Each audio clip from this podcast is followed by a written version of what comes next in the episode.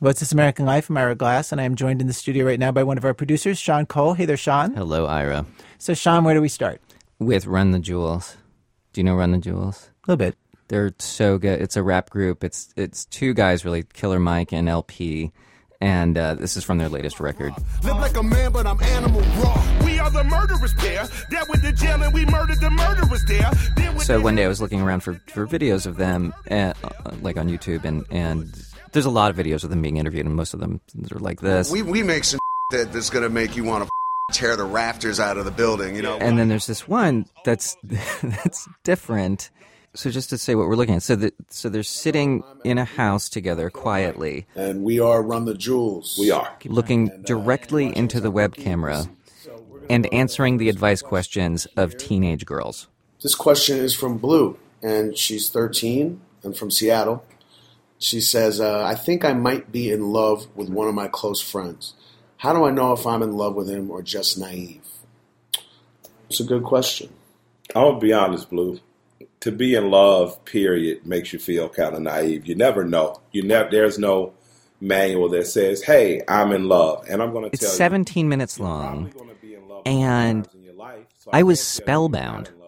Within the first like minute and a half, El-P realizes he's still wearing his sunglasses and, and takes them off all of a sudden out of politeness. But at about 12, 13 years old, you probably definitely have some of your first love. So I'm not going to say you aren't in love. Probably going to say you probably are.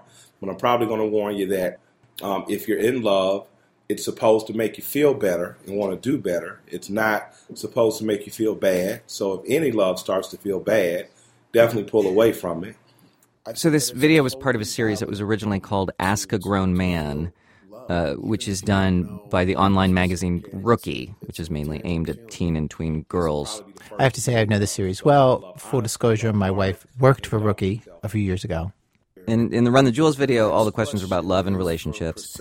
This one girl, for example, she's 16 years old, Priscilla in Colorado Springs. She says she's never been in a relationship uh, and ne- never been kissed, in fact. I'm worried that this means men aren't attracted to me and that I'll end up an old cat lady. uh, it's pretty funny, Priscilla. Um, you're already good because you're funny. Um, And so then she gets to her question, which which is, should I tell whoever I end up kissing for the first time that I've never done this before? And Run the Jewel says, yeah, that's probably the best idea. And then Killer Mike says, I would be honored to be your first kiss. and El-P just looks at him like, the hell? Who's if we were your age. Yeah, if we were your age. If you're lucky enough. Specified, yes.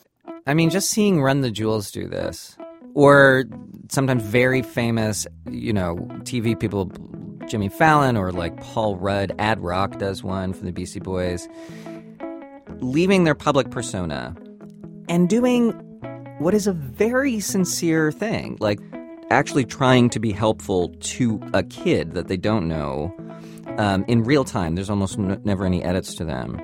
And then some of the questions are kind of hard, and, and, and often they come up with really good answers. And and case in point, at the end of the Run the Jewels video, there's this one question which is just, you know, I, I think I would be nervous answering it. So we're on the last Oh, one now. and this is a real one. Yeah, okay, go for it. I've had a huge crush on an amazing guy for quite a while, but it's problematic because he's in his mid 20s. Makes me feel really special, but I think he has this effect on everyone. Do you have advice for crushing on older people? And this is from G, um, who's 14 and in London. Um, And then Mike sort of pauses for a second, and then pointedly looks at the camera. that's too big of an age gap. And that's not saying that you aren't capable of loving someone. That's not saying um, you won't love older people when you get older. But at 14 years old, your priorities and world perspective is not at the same place a person in their mid 20s is. You should always do things for the next few years that are age appropriate. Between 14 and 18 years old, And even then, Mike has the wherewithal to affirm how this girl feels. You know, I can't tell you your feelings for someone are wrong because feelings are just feelings. You can't control them. But if you or this person ever acted on those feelings, it put the person that you like behind bars, and it probably put you in emotionally in a place that you don't deserve to be, just because you haven't matured to the level that you're going to one day. One thing that's interesting to think about who else could this 14 year old turn to for advice on this subject? I mean, I guess her friends, right? Though they're not going to know much more about this than she does. And you, it's not something that you'd want to ask your parents, right? Like, Right. hey, I'm in love with a 25 year old. Is it okay if I date him? I mean, it's just like Yeah, you know where that's going to go. it would go to you're grounded for the next 13 years. This is a situation that needs somebody who's wiser than you are and sympathetic to you. It needs a grown up. I think that's actually the best way to say it. It needs a grown up, somebody mature and thoughtful and nice. Well, from WBEZ Chicago, our program today is about situations like this one where you need to step back from the chaos and drama of your troubles and feelings and call in somebody to get perspective. Situations where you call in an adult. We have all kinds of stories this hour, including an enemy of the people trying to make peace with some of the people. Stay with us.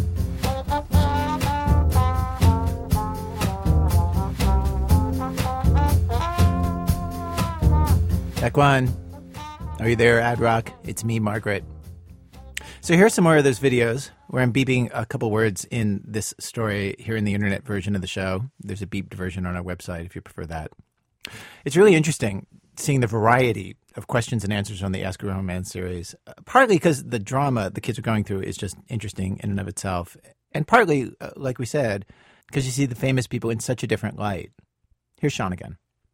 You see them in a different light, literally, in some cases. They're usually on hazy laptop cameras. The sound is terrible.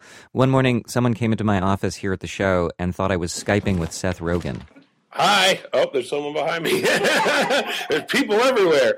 There's a head right here. And Look at this isn't the point of the series, but often you find yourself even more endeared to the guys in the videos. Ask a grown man. One thing that comes up over and over is they're not sure they're worthy of the designation grown man.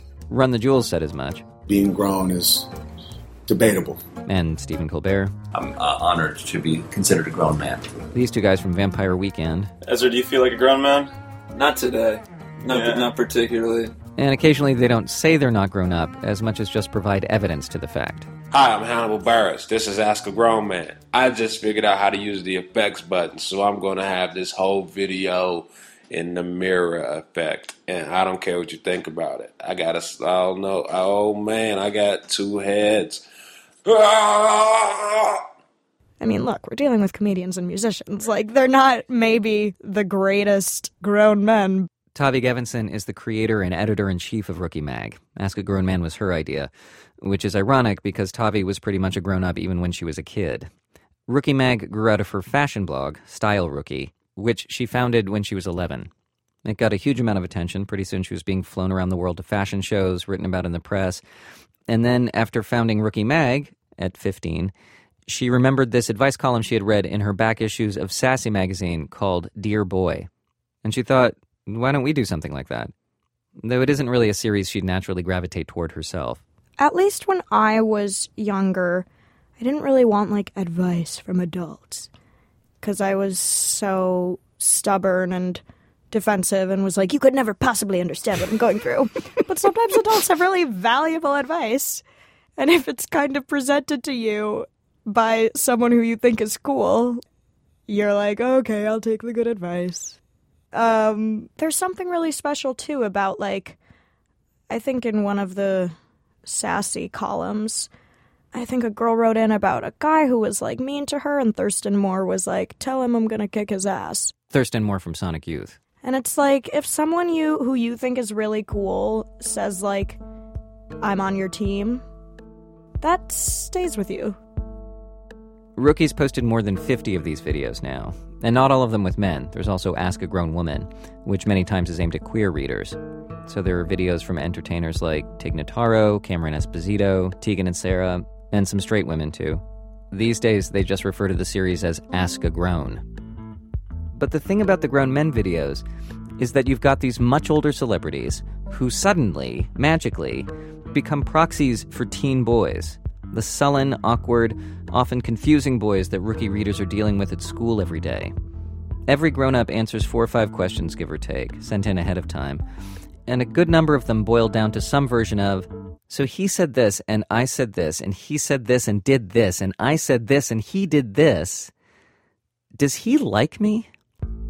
Here's a question that was posed to Tunde Adebimpe from the band TV on the Radio. My best friend made me a mixtape, and about 99% of the songs on it are love songs. Is he trying to hint that he has feelings for me?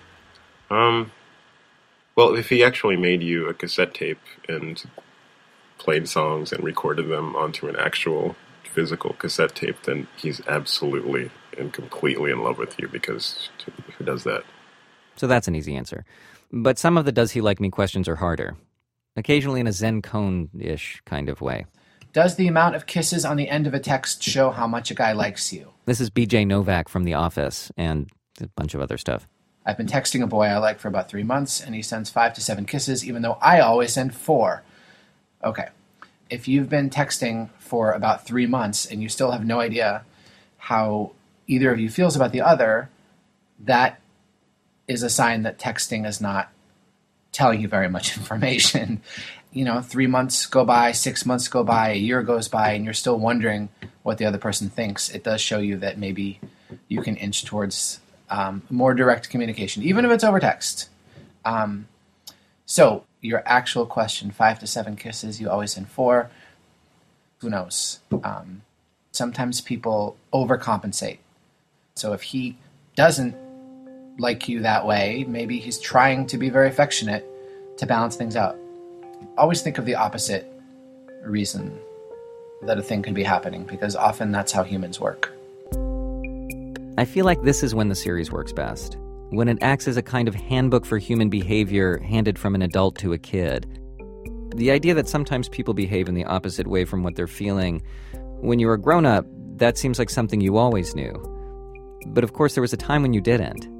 When just being alive every day felt like being in a country where you didn't speak the language, especially regarding the opposite sex. I feel crazy saying this Again, Tavi Gevinson. because I'm like, oh my god, why does it sound like I grew up in like a box where I wasn't allowed to ever have contact with another boy or something? But I really do think, if I think really hard back to middle school and high school, even, High school, which for Tavi was about three years ago. it did feel like like I needed a translator for what those guys were thinking. Like a girl's like, "Why is this guy teasing me?" And an adult man will be like, "Cause he likes you." And a guy her own age will be like, "Cause you're stupid." Cause it makes sense.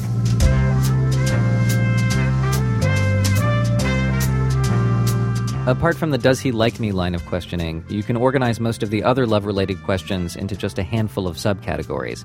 There are a bunch of questions about kissing. Do you think it's possible to kiss someone and remain just friends? How do you go about kissing someone for the first time anyway? Still a good question. There's the subcategory of how do I meet people that I find attractive, and sub subcategory once I do, what's my move? Uh, how do you flirt with a really shy boy? This is Jimmy Fallon. Perfect person to ask. I flirted with so many shy boys growing up. Um, don't be too aggressive. Maybe he's shy because he thinks that you're going to hurt him in the end or you're going to embarrass him in front of his friends or something. Then there's the troubling subcategory of I feel like I'm too short, tall, fat, unattractive in some way. How will I get boys to like me? And of course, all the grown men are reassuring and say attractiveness is subjective. Wildly subjective. You're beautiful the way you are. I think everybody's beautiful. All the things you'd expect them to say. But then there's this one moment in the video with Thom Yorke and Nigel Godrich of Radiohead that is really the platonic version of the answer you would want. A girl asks about a scar she has in the middle of her chest, and she says, like, I she had surgery, and she says, I'm afraid that no one will find me attractive, and they'll think it's ugly. And Thom Yorke points out one of his eyes. This doesn't work properly. When I was born, I had uh, several operations um, uh, because I was born with this one completely shut, uh, and, and now it sort of opens. But when I do this, I can't. It's um, it's wonky. It doesn't work the same way. And when I was your age, I, I was convinced that girls would think that was really not very nice at all. Mm. That's all right. That's fine.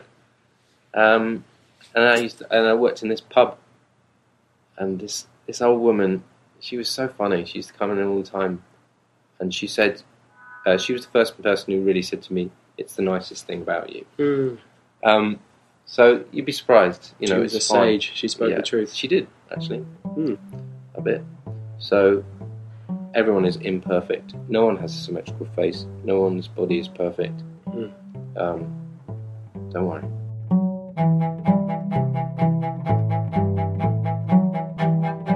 Not all of the grown men do this good a job. Tavi told me every now and then they've had to edit out someone saying, "Dad, none of this will matter in a couple of years. You're just a kid. What do you know? And then occasionally the guys just don't know what to say.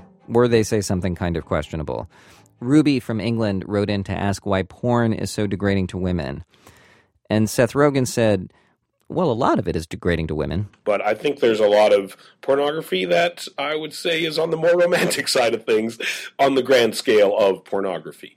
Um, if what you're looking for is that, um, I would uh, suggest browsing the female friendly categories of the free porn websites on the internet.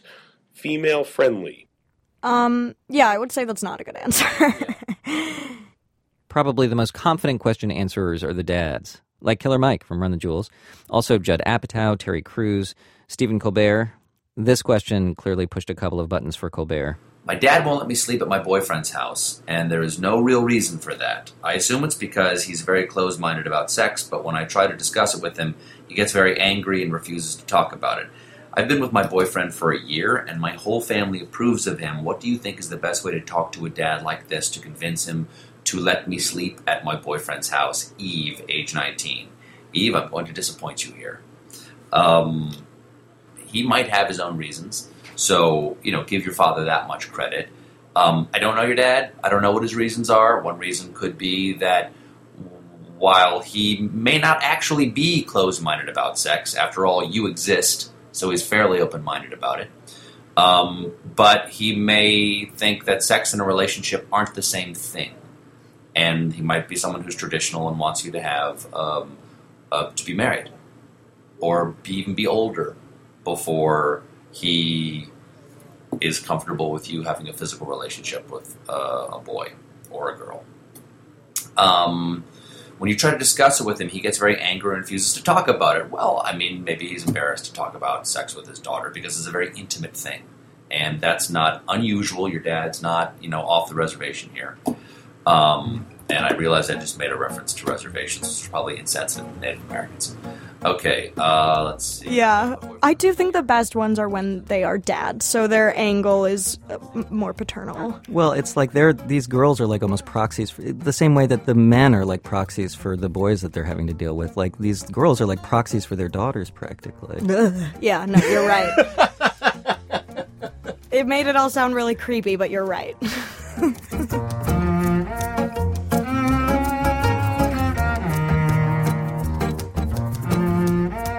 And then there's what might be the most moving moment in the Ask a Grown videos, which isn't from one of the guys, nor is it about boy trouble.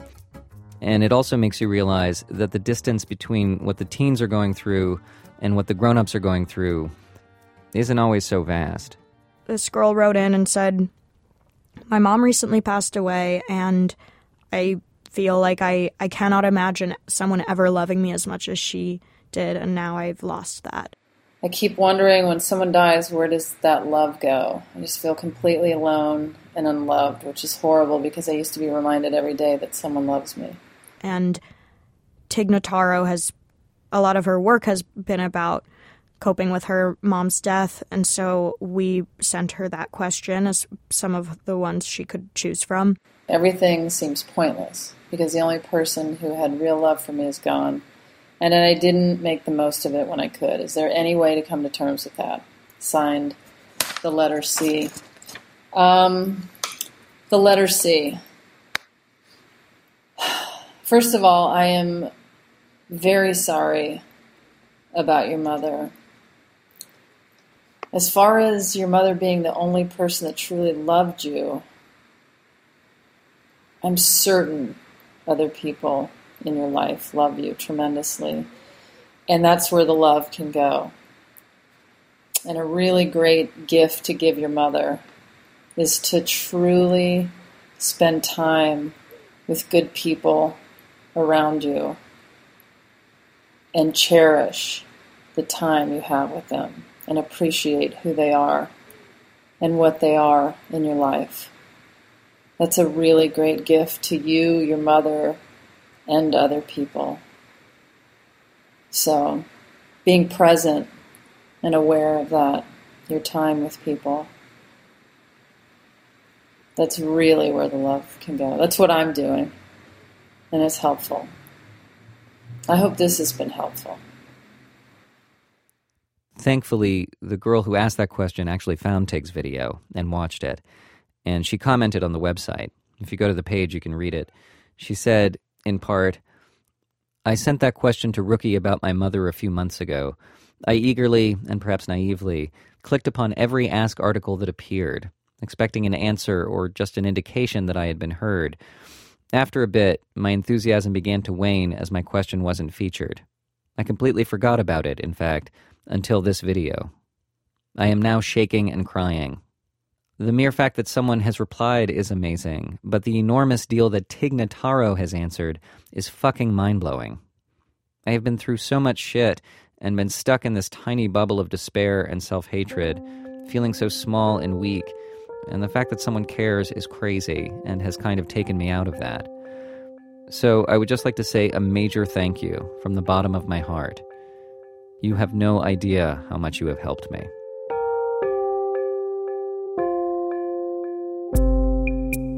Sean Cole is one of the producers of our program.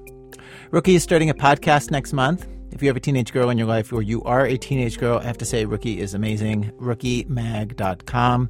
The other Ask a Grown videos are there. I made one, by the way, years ago. It was explained to me that I wasn't so well known to the teenage readers, and could I make animal balloons to keep the interest level up? So that's there. Act two Enemy of the People versus the People. It's a sign of adulthood that you're actually, you know, a functioning normal adult to find yourself asking questions like, What am I doing wrong? Why are you so upset with me? Small children do not ask these questions. These questions are for adults, they're hard, and often you're not going to like the answers. In this next story, a grown up turns to other grown ups with just these questions. Here's David Kestenbaum. Mike Wilson is the editor of the Dallas Morning News, the newspaper. And about six months ago, he started to make a pretty serious effort to try to talk to the people who hate his guts. They were easy to find, right outside his window, holding signs. They said things like, you know, boycott Dallas Morning News and um, sort of chanting and, and you know, obviously upset with us. Had that ever happened before? Oh, no, no. The protesters were angry at the paper because the editorial board had just endorsed Hillary Clinton, which was the first time the paper had endorsed a Democrat for president in, oh, quite a while. Yes, it was at least since the uh, the Roosevelt administration. Like 75 years or something. Yes. Some papers, you know, the readers are largely Democrat or largely Republican. But the Dallas Morning News, theirs is split in a pretty serious way. Readers in Dallas tend to be Democrats, but the surrounding region is very red, very conservative. And apparently now, pretty angry with the newspaper. So I, I went and got on the elevator and walked out there and introduced myself. And I was curious. I mean, I wanted to know, like, you know, what would they say about what we'd written, and and would they be interested in hearing, you know, any of my point of view about it? The answer? Sort of. He walked up to the crowd, introduced himself, said he was the editor of the paper. There was shouting, then talking. It was civil. It ended with selfies with the editor. Then Mike came back inside, and they kept protesting. Things didn't get any better after the election. In fact, Mike began to worry that some readers were losing faith in the paper. They weren't just upset with the editorial stands, they were upset with the day to day journalism.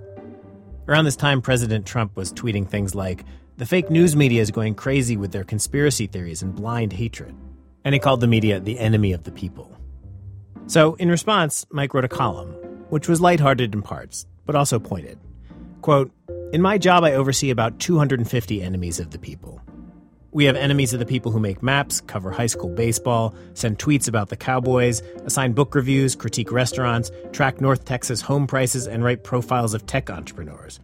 One enemy of the people spends his days talking to grieving families and carefully crafting stories of the dead. Email responses poured in, like this one. Please pass the tissue so I can wipe away the tears for the media.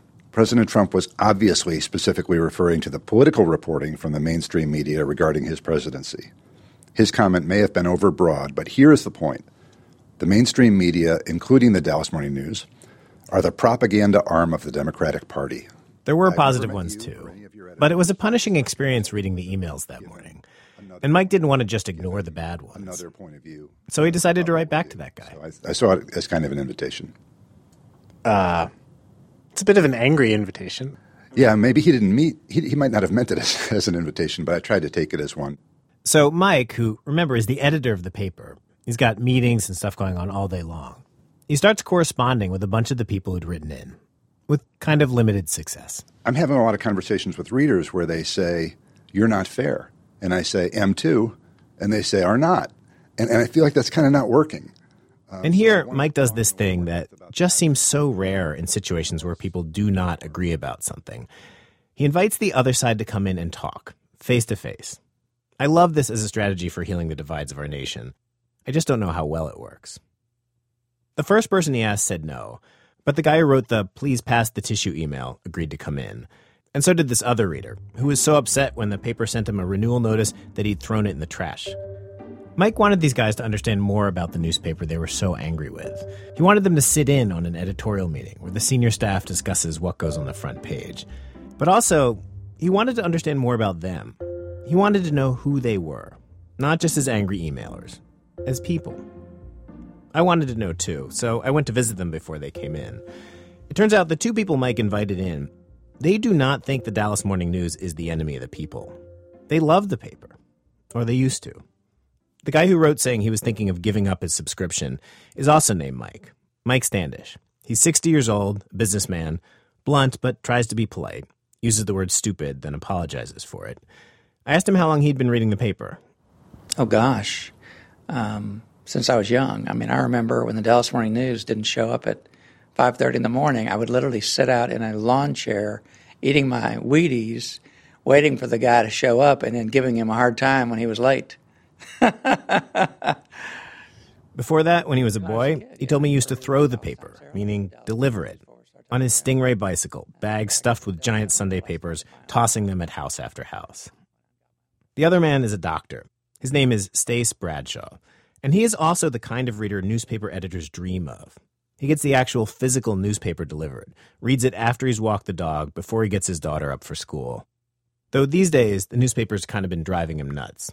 He finds himself writing notes in the margins in pen, and also writing that please pass the tissue email. I was I, I admit I was a little snarky at first because like I say I was a little I was a little upset. It felt good to write though.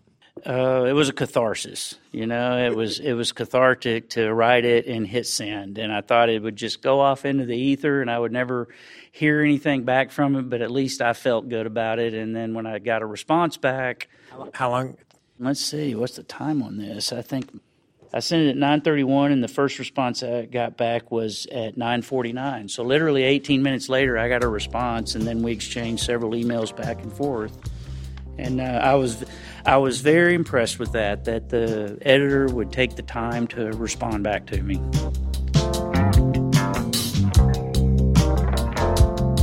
Stace and Mike told me they are fine with stories that are tough on Trump. They just feel like the mainstream media coverage of things feels skewed these days. There are stories about protests against the pipeline, but not so many about the argument for the pipeline. Or on education. Mike Standish showed me a recent edition of the Dallas Morning News. The lead story on the opinion section was headlined Public School Saved My Special Needs Kid. There was a colorful illustration of a little girl with giant butterfly wings. There was an opposing piece below making a school choice argument, but the headline was a lot smaller. Mike and Stace say, as a whole, the newspaper just feels like it's coming from a particular mindset. They feel like it's put together by liberals who are trying not to be biased, but they just have this blind spot. Like they have a hard time seeing how the stuff they write can come across to conservatives.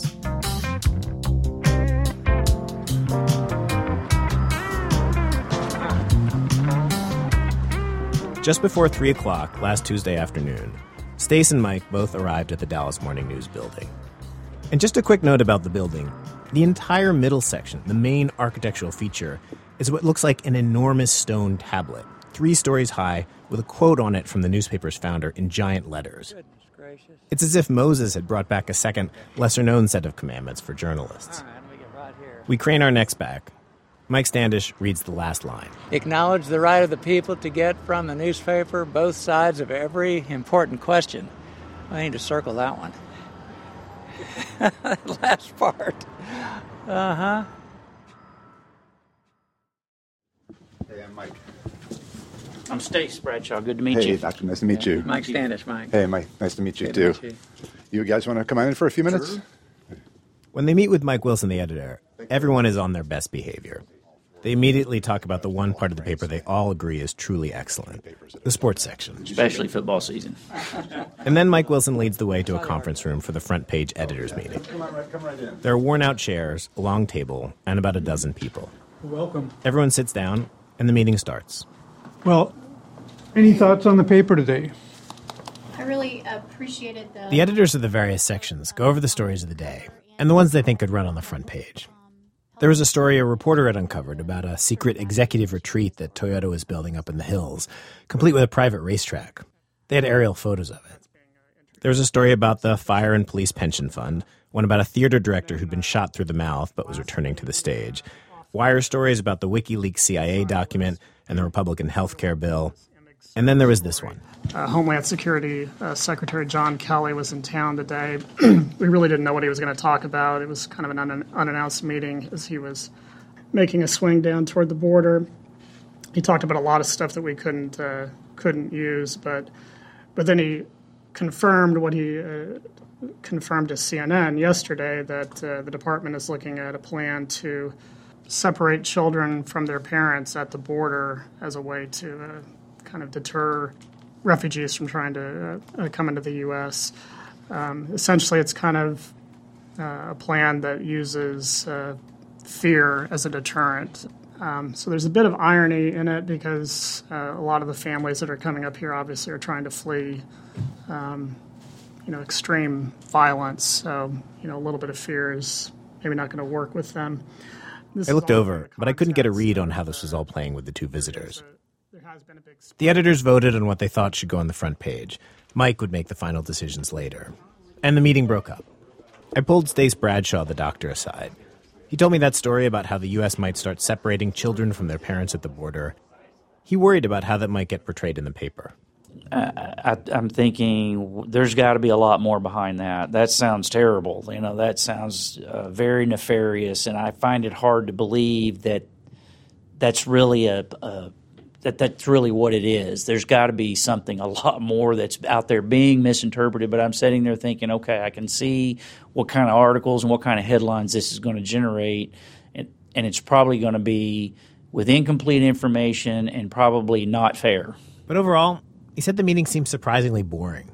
He meant that in a good way, like professional. I was just struck by how how just ordinary, matter of fact it was. I mean, you see that they don't have horns and they're not out to, to be sinister and and. Uh, Did you really think they were?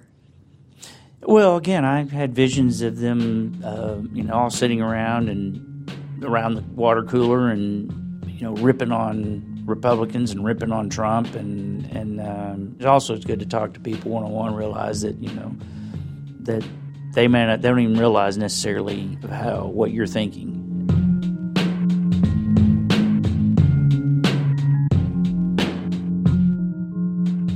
Stace went in to sit down with Mike Wilson, the editor, in his office. Two people trying to talk through this thing our country seems to be wrestling with.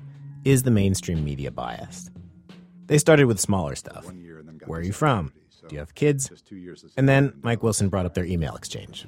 Um, so let me ask you about sort of how our conversation began. You know, I started, I wrote this article about um, sort of defending my, my people against the, being called enemies of the people by the president. right. And uh, uh, I got a lot of letters about that. And, and you know, yours struck me because you started with a pretty, I thought, funny line. Please pass the tissue so I can wipe away the tears for the media. You know, I um, I spoke to a lot of readers during the campaign who said something similar to what you're saying, where they felt like the coverage was slanted against Donald Trump. And one of the things that I used to say in response was, "This is a very unconventional candidate who makes a lot of news. Like the nature of news is something you've never seen before, something that's that's unprecedented."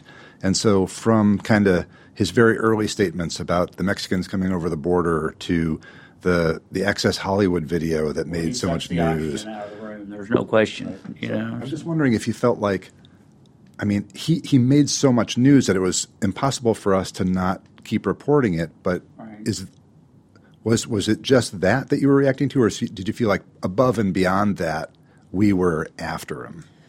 Um, well, what what I've identified to myself personally is what I look at, and I uh, there, I look at three types of, of bias, and one type of bias is what I call story selection bias, and that is a good example of that is there was a piece that was covering the stories and lives of illegal immigrants, and I thought those were good articles. There's a good piece, but then I'm thinking.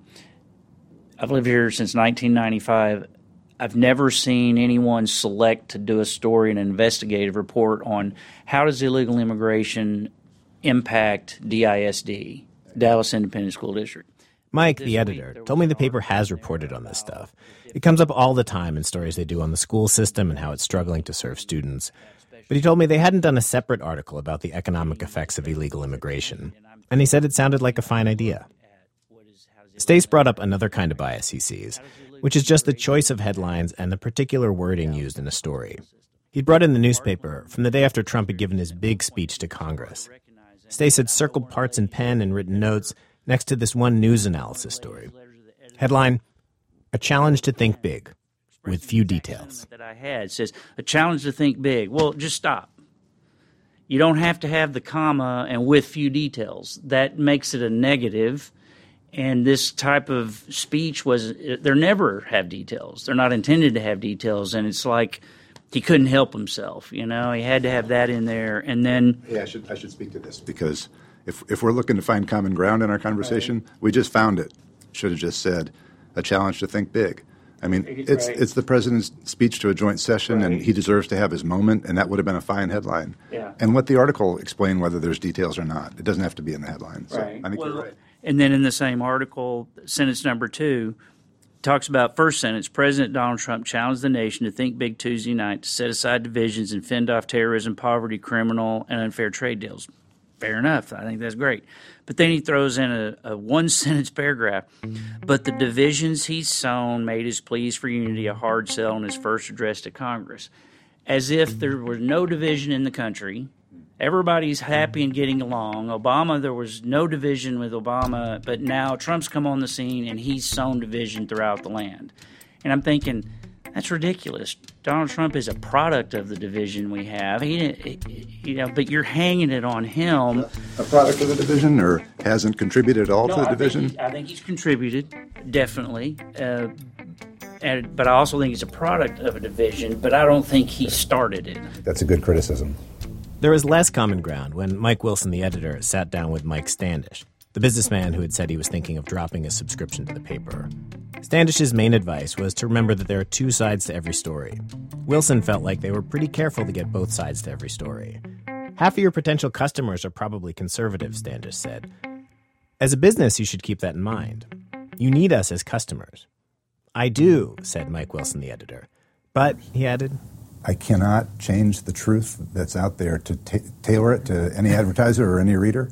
And you know, it's funny. We're in a business where, uh, you know, probably unlike you, we sometimes uh, know that we're going to alienate our audience with I heard that. with an article. You know, um, and so uh, it's it's a strange business to be in, where you think, well, probably a lot of readers won't like hearing this, but that's what we have to tell them tomorrow. I, I get that. I get that. I have to apologize here. I messed up the But as you recording, so Mike Standish is a little hard to I hear. Um, but as you write it, always remember there's two points of view, and even when no one wants to hear it, try to shoot at both of them. Try to say, where's the other side to this? So, Mike, as we sit here, are you a subscriber to the Dallas Morning News? I am right now. All right. You think you'll stay one a little while and see how it goes? Um, I, I'll probably, you know, I'll probably decide over the next few weeks. You know what I really appreciated about your email back to me was you said if we don't have these conversations, then there's you know we're lost. You know that we that we need to be having these country really conversations. so this. You know, we're so divided Yeah, right now. It's you- awful. you and I- I'm probably part of the problem.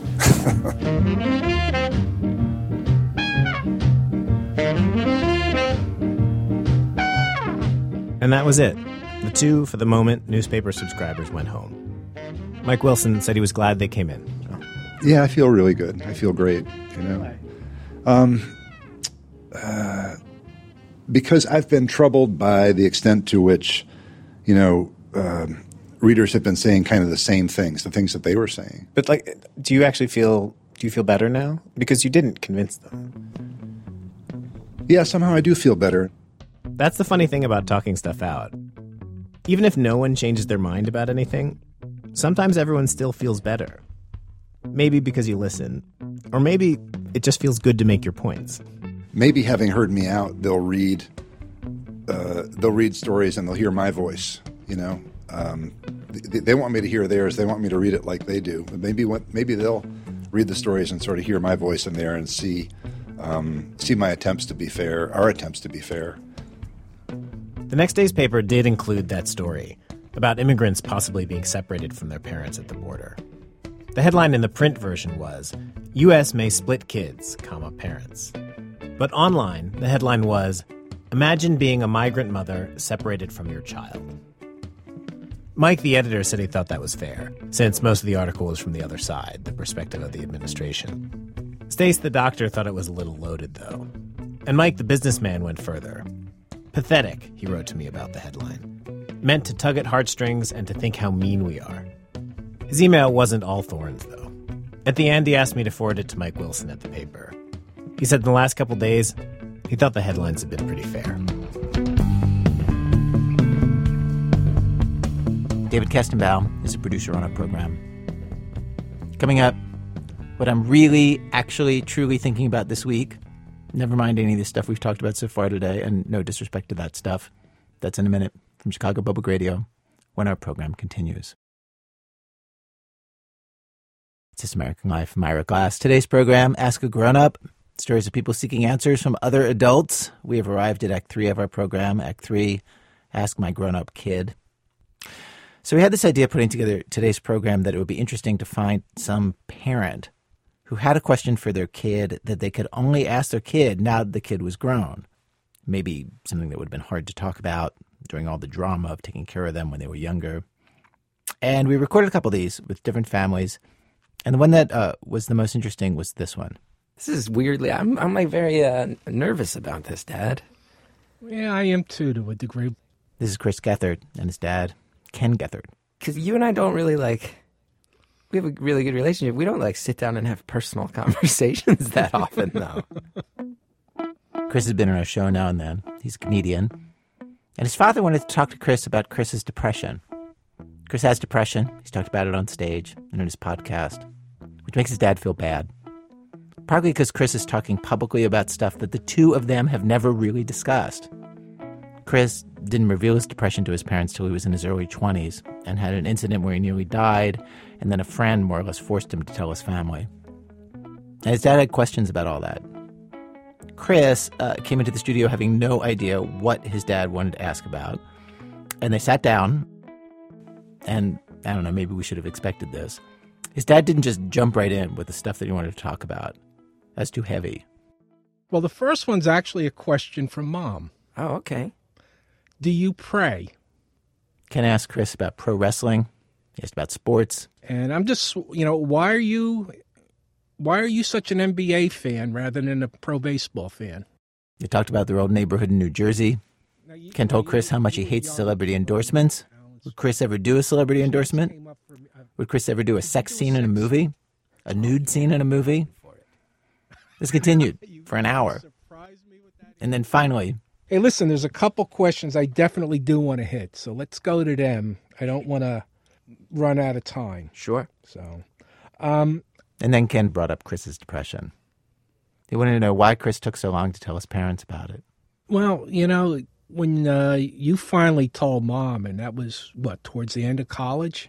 Yeah, I guess that was. Yeah, I think that was yeah. absolutely floored us. I mean, we had zero clue. Yeah, you know, and on one hand, we're like the guilt. You know, we got to help protect you.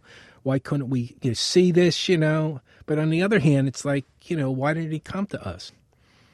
Even now, you're like that, Chris. You know, there was something on the web a couple years ago with something, you know, this is what I look like when I, a bad day, you know, or when I'm feeling depressed. Yeah. And and you said something to the effect, you know, you know, I'll tell my wife, I'll tell my brother, but I'll never let my parents see me like this. Yeah. And, you know, and that was, you know, after we've known. So I just, you know, even then, now it's like sticking out there. Yeah, I don't know why. I don't know. I guess it would make me feel like I was like uh letting you guys down in some way or failing in some way. I don't know. I don't know. Yeah, but you'd be, you know, we'd be the mom and I would be the first two there to help you and do whatever it took to I know. protect you. I don't know why I've never been comfortable with you guys seeing me that or like that or knowing knowing that side of me so well, but I just felt like it was a thing to hide. I don't know. I don't know why. I don't know why. Cuz you guys did as soon as I told you, it was like everyone went into this mode where I was so supported. And I had always assumed that if I ever told anybody about it, I was going to be on my own. Whereas when I kind of hit rock bottom and started talking to you guys about it, it was like instantaneously the safest I ever felt. Yeah, yeah. Well, I'm glad you felt that way, but you know, I, hope you understand where I'm coming from on this. Too. Yeah, no, I wish I talked to you guys about it sooner. I wish. and you you did a fantastic job of hiding it from mom and I, which I'll have all amounts of guilt over. No, you don't have dying to. day. You don't have to have any guilt over that. I mean, I was so good at hiding it. So good at hiding it. And I don't know why. I don't know why I never let you and mom know about that. It's just not my instinct. My instinct is that that's going to worry you guys so much and you're going to you're going to have to sit around and, and, and be scared about me and I don't want you doing that. And I always figured maybe I could push through it or it would pass or even I felt like maybe I'm just a moody kid and uh yeah, if you're feeling bad, you need help and stuff like that, Chris. You know, I would like you to come to us at any point in time, but I, I, I I'm not a professional. I don't know what to tell you. I, I don't know if I'm making sense. It's I want to be there, but but I don't want to tell you something wrong either. You Yeah. know, that's always in the back of my head. It's like, oh God, if he comes to me, you know, you know, am I going to tell him something, and you know, all of a sudden he's going to be worse? You know, yeah. I'm like scared.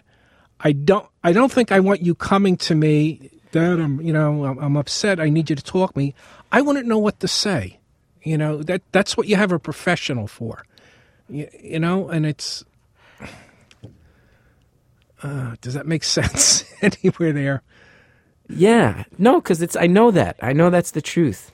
I know that's the truth. Like I know you're not the guy to talk about that. It's part of what made it very hard to say it. But it doesn't I think I let that fear make me not talk to you about it.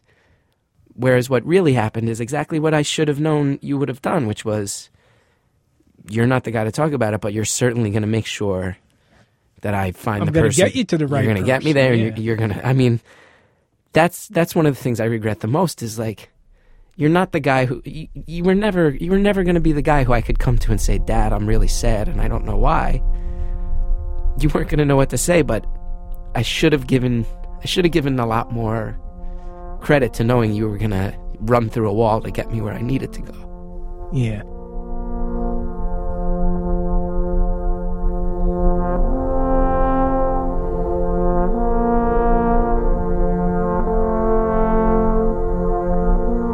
Chris Gethard and his dad, Ken Gethard. Thanks to them for agreeing to have this conversation on tape. Chris, uh, by the way, talks about his depression in a one man show that's going to be on HBO in May. Act four Ask a Very Grown Woman. A few days ago, my friend Mary Ahern died. Mary was 89. For the last 10 years, I've talked to her nearly every day. She and I met in the dog park, and we organized our lives to meet there at 10 each night, which took a little more organization for me than for her. She'd been retired for years. I had a job. I traveled for my job. She'd had many very old fashioned New York City jobs. She was a telephone switchboard operator and then the switchboard supervisor at Altman's department store for years when both Altman's and telephone switchboards existed. Lived on a pension from a union in a rent controlled apartment. When I traveled, and when her health eventually stopped her from going to the park, we talk on the phone every night. Okay, this is a very personal thing to say on the radio, but my wife and I separated a few years ago. And so for years now, Mary has usually been the person who I talk to last before I'd go to sleep. That's not a part of your day you let just anybody into. But I've never had a friendship like my friendship with her, where you just check in every day. Mary is the person who I would watch presidential debates and election results with, and so most nights she and I would catch up on the news, and we would talk about my day. And then she and I would talk about what happened that day with her and with John, her developmentally disabled cousin, 73 years old, who she cared for and housed for over four decades. Mary cooked dinner for John every night pot roast and mashed potatoes kinds of dinners, dinners she did not eat herself. John's conversation style was to walk into a room and make a bitter pronouncement on some subject, often something he saw on the news. In the last year, he's become uh, convinced that there are bed bugs in his room, or some kind of bugs, something that is biting him in his sleep. And although there's nothing there, really, there's just like nothing at all, it's all in his head. He got obsessed and he would haul shirts and pillowcases into the dining room to show Mary, insisting that the little dots in the fabric are living creatures and not just like the design of the cloth. And for months, I've been telling Mary, like, this is a new turn for John. Like, he was always incredibly bullheaded, but now he had crossed over into something new. This just seemed like delusion and seemed sad in this whole new way. And I just thought we should have the exterminator come in and like put on a big show and pretend to spray for bed bugs and put John's mind at ease. And nobody in this world had more compassion for John than Mary, but somehow this bed bug thing was like a bridge too far for her. She did not want to indulge him on this one. She felt like if she started spending money on that, like what was going to be next? It just seemed like a slippery slope. So every night I would hear the latest with John and the bedbugs and the various relatives, uh, Maureen and her kids in Washington State, John's brother Neil, who I've never met, but I know all about his years on the NYPD and his pension and what booze he likes, his recent surgery, his recovery from the surgery. I have relatives of my own, lots of them. I don't know as well as this man, Neil, who I've never met. Mary and I were good enough friends that we would bore each other which you only get with your family and your closest friends who you spend so much time with. Some nights I would be aware that she was like ushering me off the phone. She would say to me, You must be very tired, which I knew was the signal for she'd had enough of me for the night. Mary lived her whole life in one spot, in apartments on the same two blocks of New York City. This is 9th Avenue between 20th and 22nd Street. She died two blocks from where she grew up. She saw the neighborhood change over the years from longshoremen who worked the Chelsea piers to gay men in the 1970s. The YMCA of the song YMCA is just a couple blocks over on 23rd Street, to rich people today. She seemed uh, to be constantly writing checks to help out various nieces and their kids who needed the help. John basically showed up at her door in the mid 70s. Nobody else in the family would take him. Her friend Jean came and lived with her for years. Red was a homeless guy she took in when he got his life together. Now he's a nurse. Bo needed a place when gentrification knocked him out of one of the last cheap apartments in the neighborhood. Her cousin Tom stayed during a rough patch. Everybody knew Mary was a soft touch for strays needing a home dogs, cats, people. She and I would do the New York Times crossword puzzle together. She had a dark sense of humor, was quick with a fatalistic joke.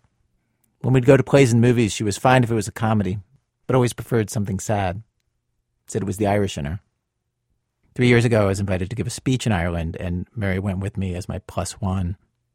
Though our house is decorated with little Irish sayings and knickknacks, this was her first trip to the country, and we visited the church in Kinsale where her father was baptized in 1889 before he left for America.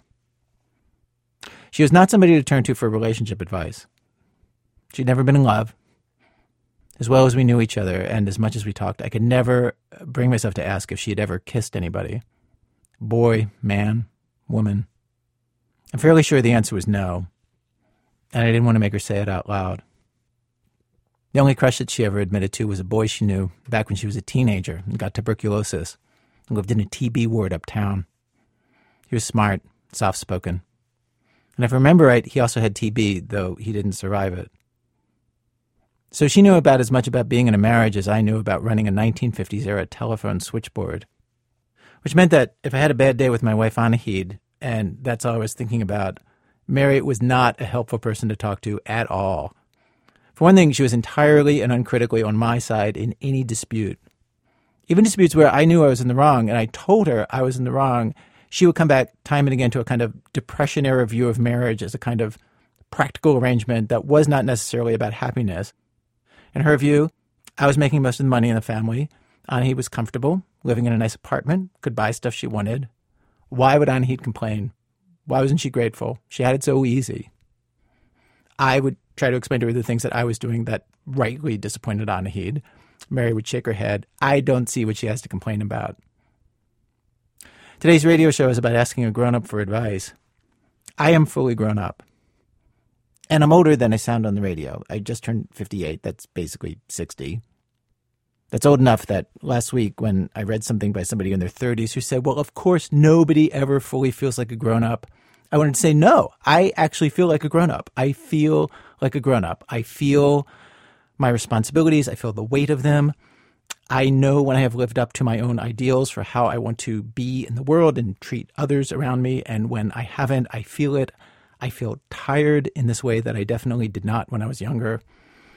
And I'm talking about Mary here on the radio right now because, frankly, it's hard for me to think or talk about anything else this week, but also because this week's theme about asking advice from a grown up, when you get to a certain age, you realize each grown up is good for advice, but on certain subjects and not on other subjects. And you have to be picky and choose the right grown up for the right subjects.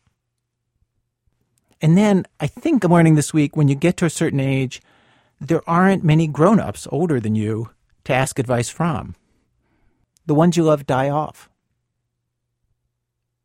And then, and this is a total unforeseen pisser, you miss their crappy bad advice. You really miss it. Because even the worst advice from a friend comes with a second message, and that's just, I got your back. Mary gave me some really useless marriage advice. And I gave her completely unwanted and unheeded advice about her cousin's non existent bedbugs. And we each ignored the other's advice. But we did heed the other message. She had mine back, I had hers. Which, in the end, of course, was more important anyway.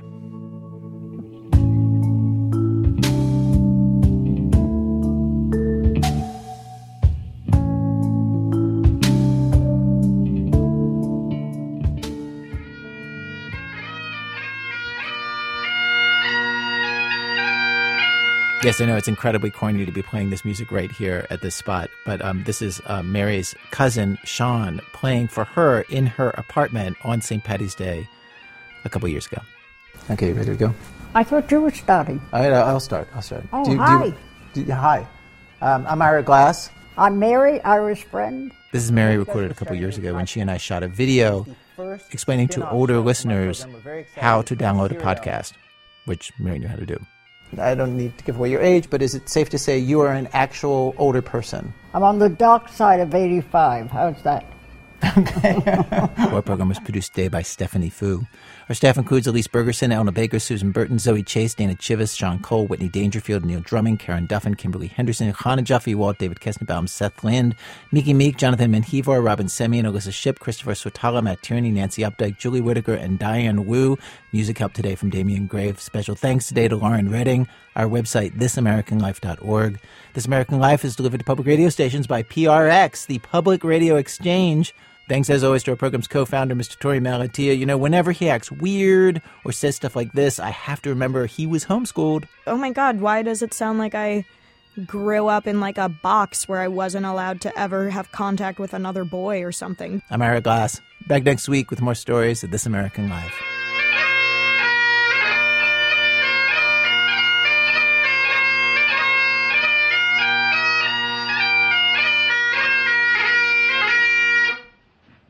Wonderful.